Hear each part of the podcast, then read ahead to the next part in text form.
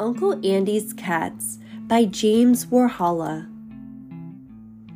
Uncle Andy said it all started with a little blue cat named Hester.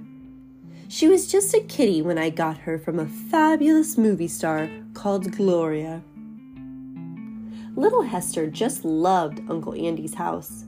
It was tall and skinny and perfect for dashing up and down stairs and hiding among the antiques.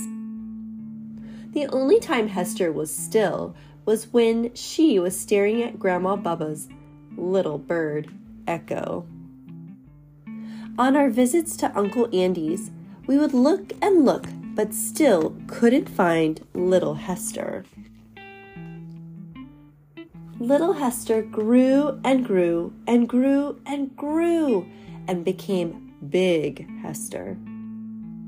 Uncle Andy and Bubba thought Hester was lonely. That's when they decided to get Sam. It was love at first sight. Uncle Andy enjoyed Sam and Hester's company when he painted late at night in his studio. And when it was bedtime, the cat's favorite spot was Uncle Andy's wig drawer.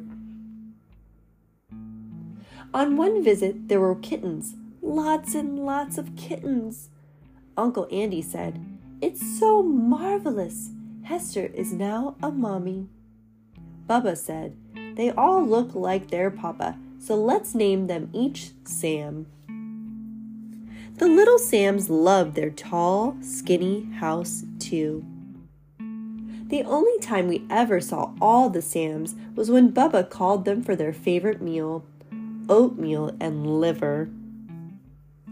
Uncle Andy said that the Sams liked us best when we were sleeping, and I think Uncle Andy did too.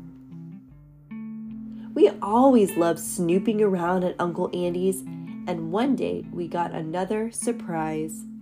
Hester and Sam were a mommy and daddy again. The kittens all looked just like their daddy, so they were also named Sam, and that made for a whole lot of Sams.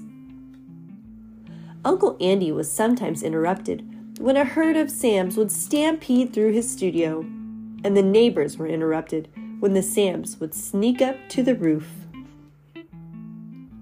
The Sams loved to rumble amongst Uncle's soup boxes. At the end of a long day, they found that sleeping in Uncle Andy's room was very comfortable.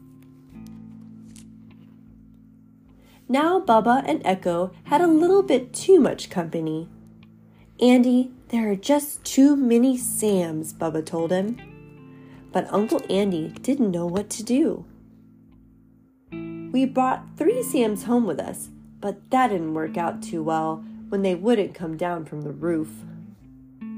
Finally, Uncle Andy had a plan. Uncle Andy and Bubba drew and painted the most marvelous portraits of Hester and the Sams. After many days of working, the art was finally ready to be sent to the printer. Uncle Andy and Bubba each created a fabulous book. Uncle Andy's was called 25 Cats Named Sam and One Blue Cat. And Bubba named hers Holy Cats. The books were a huge hit, and the Sams became famous overnight. Everybody wanted a Sam. They came from uptown and downtown to get a Sam.